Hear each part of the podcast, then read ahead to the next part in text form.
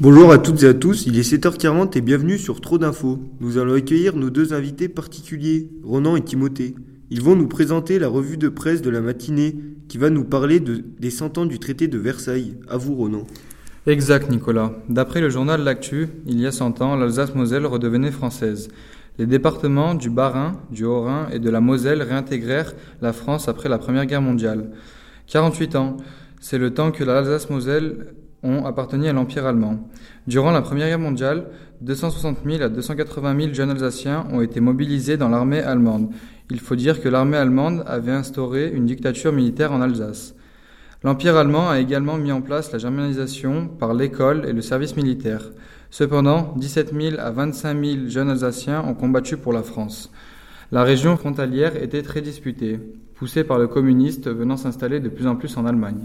Merci Ronan. Maintenant, Timothée qui va nous parler des conséquences de cette guerre qui impacte la vie d'aujourd'hui. À vous Timothée. Bonjour Nicolas. D'après le journal Ça m'intéresse, histoire, paru en mars-avril 2018, 100 ans après, ce qui reste de la guerre sont que des souvenirs et de la pollution. Les habitants du Pas-de-Calais ne pouvaient plus boire l'eau du robinet à cause d'un taux élevé de perchlorate, composante toxique présente dans les obus de la Première Guerre mondiale. On estime les obus tirés à 1 milliard, dont 25% n'auraient pas explosé, ont été enfouis dans le sol. Après un siècle, leur enveloppe se dégrade et libère des substances toxiques qui rejoignent les nappes phréatiques et polluent les alentours. Fin 1918, l'armée met en place deux méthodes pour enlever les douilles, balles, obus et grenades tirées ou non. La première méthode, le pétardage, consiste à récupérer ces munitions sur les champs de bataille et les jeter dans des trous qu'il faisait exploser, relâchant des substances chimiques.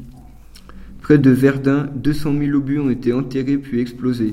La concentration en arsenic dans cette zone est de 1000 à 10 000 fois supérieure. Plus rien ne pousse sur ces terres, du mercure et du plomb sont également trouvables. Pour la deuxième méthode, des tonnes de munitions sont déplacées par camion jusqu'à des rivières et des lacs où ils sont jetés. Près d'Angers, 7 000 tonnes de munitions ont été jetées dans un lac. En 2001, les ouvriers d'un chantier dans les Ardennes ont retrouvé 8000 obus.